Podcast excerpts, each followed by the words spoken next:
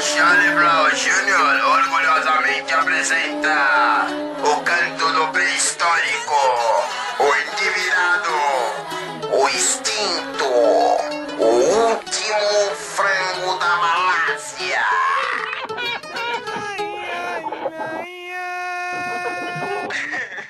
Yeah, yeah, yeah, aqui estamos nós, sejam todos bem-vindos, sejam todas bem-vindas, mais um Wikipod, Tica-Pô, Tica-Pray, esse aqui que é o seu podcast biográfico com histórias incríveis contadas por mim, Felipe Solari.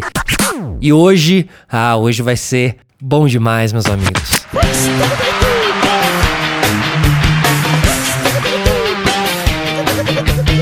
Dia 16 de junho de 1997 era lançado o CD Transpiração Contínua Prolongada. Sim, há exatos 23 anos, o Brasil conhecia a força e o talento do fenômeno Charlie Brown Jr. em seu primeiro trabalho. Meu, tu não sabe o que, que aconteceu? Os caras Charlie Brown. O nome do álbum retrata o esforço que a banda fez para gravar esse CD, né? Transpiração Contínua Prolongada.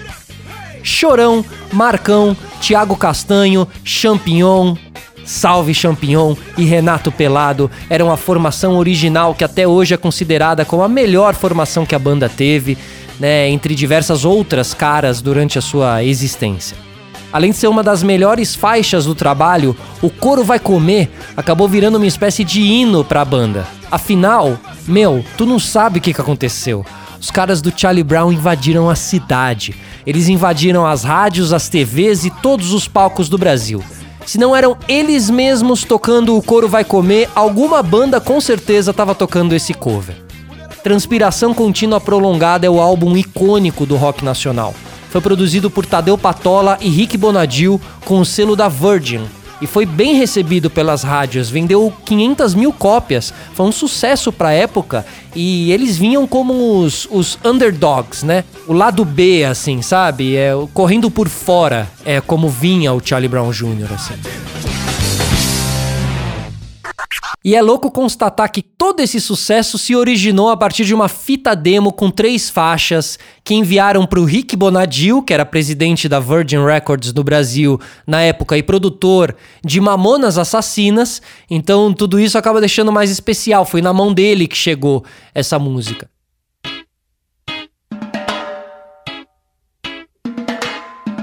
Ao escutar aí o CD Transpiração Contínua Prolongada, ficavam claras as influências do Charlie Brown Jr., né? Pra criar ali o primeiro álbum.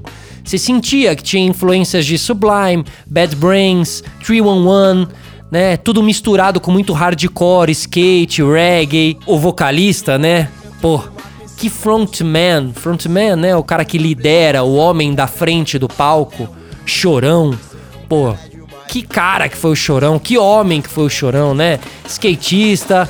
Ali na época, todo mundo relacionava muito ele como ele ao skate e ele chegou a figurar nas melhores posições do, do ranking de diversos campeonatos brasileiros de skate. Ele tava sempre com esse skate na mão, no palco, inclusive. Andava com ele no palco, andava com ele nos estúdios da MTV, onde tive a, a honra e o prazer de encontrá-lo várias vezes, de entrevistá-lo algumas vezes também no programa que a gente fazia lá, chamado Chapa Coco e, e Domínio MTV, enfim. É, E o Chorão colava de skate ali e ficava dando, dando umas manobras ali quando entrava no intervalo, enfim. Então, Essa pérola aqui que vocês vão escutar agora é uma entrevista que o Chorão deu pra TV em 1986. Eram 11 anos antes do lançamento do primeiro álbum, como Charlie Brown Jr. Se liga o que Chorão, bem menininho, falava. Cotinho, estão me assistindo que eu vou chegar, calma, fique calma. Come uma batata frita no sofá, aquela coisa de melão, de morango, de papai. Da onde você é? De Santos Beach. O que, que você tá fazendo aqui? Andando de skate, treinando com a galera aí.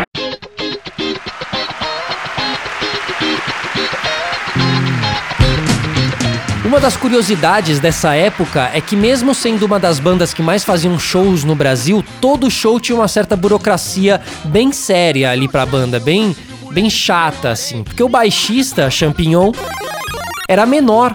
E aí, consequentemente, sempre que a banda se apresentava em casas noturnas, era necessário uma autorização judicial para que o jovem baixista acompanhasse o grupo. E o Champignon, a gente sabe, né? Podia ser menor ali na idade, mas era gigante no baixo. Champion tinha uma energia enorme, sensacional, que casava muito bem com o Charlie Brown Jr., que casava muito bem com o Chorão, né? Muita gente lembra de Charlie Brown Jr., lembra de Chorão e Champignon, essa dupla, assim. Fora Thiago, fora Pelado, enfim, fora todo mundo. Mas o Chorão e o Champignon ali, eles tinham uma, uma personalidade bem marcante. Então é louco também a gente é, entender que foram esses dois aí que acabaram criando mesmo o Charlie Brown Jr. Foi a amizade de Chorão e Champignon que acabou fundando a banda. O Chorão conheceu o Champignon com apenas 12 anos na época e eles formaram ali uma banda chamada WhatsApp, que não era inspirada no aplicativo, não, até porque o aplicativo nem existia ainda. Chorão sempre à frente do seu tempo, né?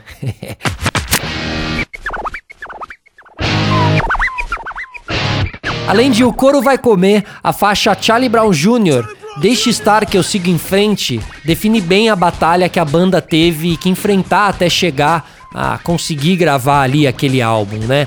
Abre aspas. É um álbum atemporal, tal como toda a obra do Charlie Brown Jr. Foram cinco anos até a gravação dele. De 1992 até 1997 a gente ralou muito. Fizemos a transição das músicas do inglês para português. Recebemos muitos joinhas, mas vários nãos. Sem dúvida alguma, é o trabalho mais marcante e foi um divisor de água nas nossas vidas. Fecha aspas. E isso quem disse foi o Marcão, que foi guitarrista da banda, né? Em entrevista ao jornal A Tribuna, ali de Santos, em 2017.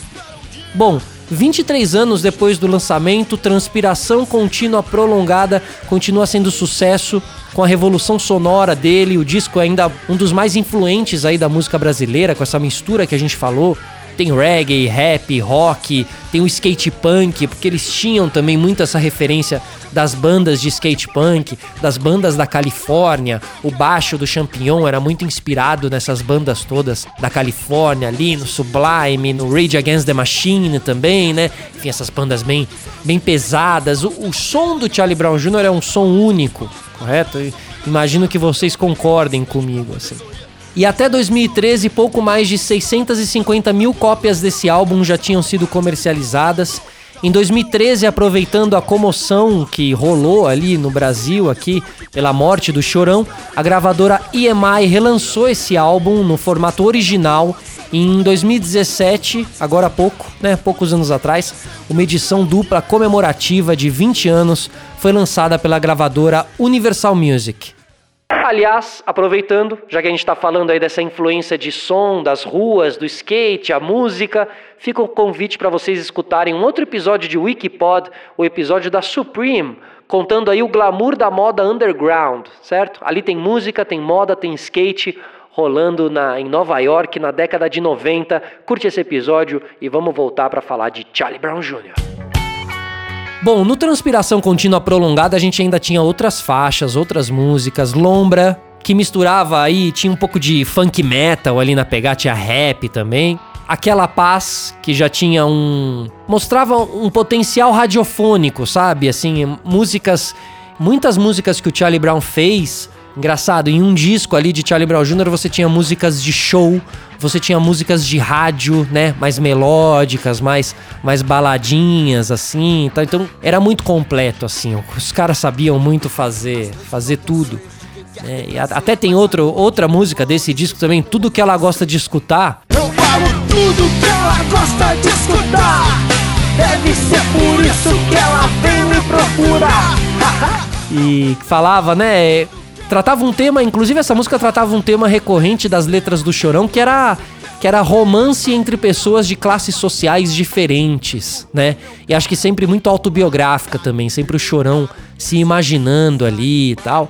Mas nenhuma dessas atingiu o sucesso e a importância de outras duas canções desse álbum. Proibida para mim, né? Proibida para mim, No Way, um hino do skate punk brasileiro. E a icônica Quinta-feira meu, nossa, grande música, Quinta-feira. Quando terminar esse episódio, dá um play Quinta-feira. Falava de um homem que tinha tudo para dar certo na vida, mas acabou se viciando na cocaína. Aí, inclusive, com o falecimento do Chorão, essa música, Quinta-feira, ganhou um significado ainda mais forte, né?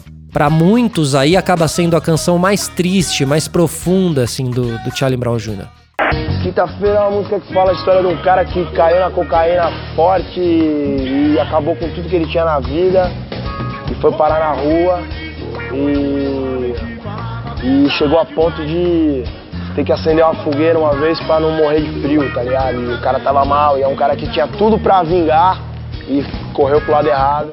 Mas transpiração contínua prolongada foi o estopim para o sucesso avassalador do Charlie Brown Jr., que surgiu de um cenário alternativo do skate de Santos e São Paulo e chegou a vencer dois prêmios do Grammy Latino com o melhor álbum de rock brasileiro, em 2005 por Tamo Aí na Atividade e 2010 por Camisa 10 Joga Bola Até na Chuva. Em 2007, o Chorão, inquieto Chorão, escreveu o roteiro do filme O Magnata. Em 2009, lançou a marca de roupa dele, a Dolce, Doce. E Chorão foi casado, foi casado duas vezes, tem um filho, fruto do seu primeiro casamento. Inclusive, quando ele, quando ele faleceu, dizem que ele estaria tentando se recuperar da separação da segunda esposa, da Graziella depois de um relacionamento longo que eles tiveram de 15 anos, né? São, enfim, das tantas histórias e coisas, né, que falam assim perante a, a, a perda de, de Chorão. Charlie Brown Jr. lançou esse álbum icônico há 23 anos. Esse álbum icônico, Transpiração Contínua Prolongada, lançou para o mundo uma das maiores bandas de rock brasileira de todos os tempos, que a gente vai contar para os nossos filhos, para os nossos netos e que a gente vai sempre usar como referência de, de um grito também. Era, era um grito de revolta, mas com poesia.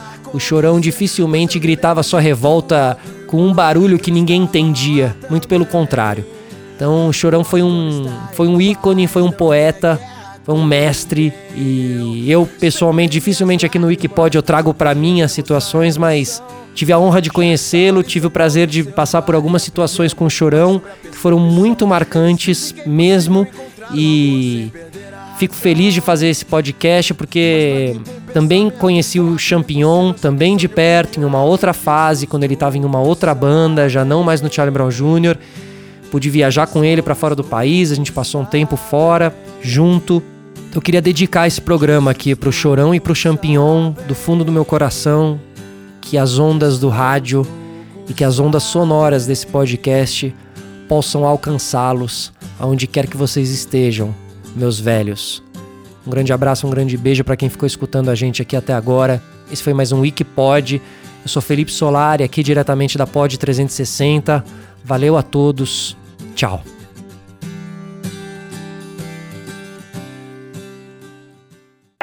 Aí, Champ, faz uma daquelas antigas.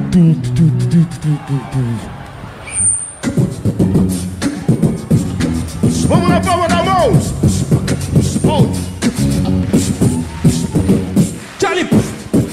Pra minha rima louca é tipo para aprendizado. Que muda todo o quadro e deixa o povo ligado. Que a vida cobra muito sério, você não vai fugir. Não pode se esconder, não deve se iludir.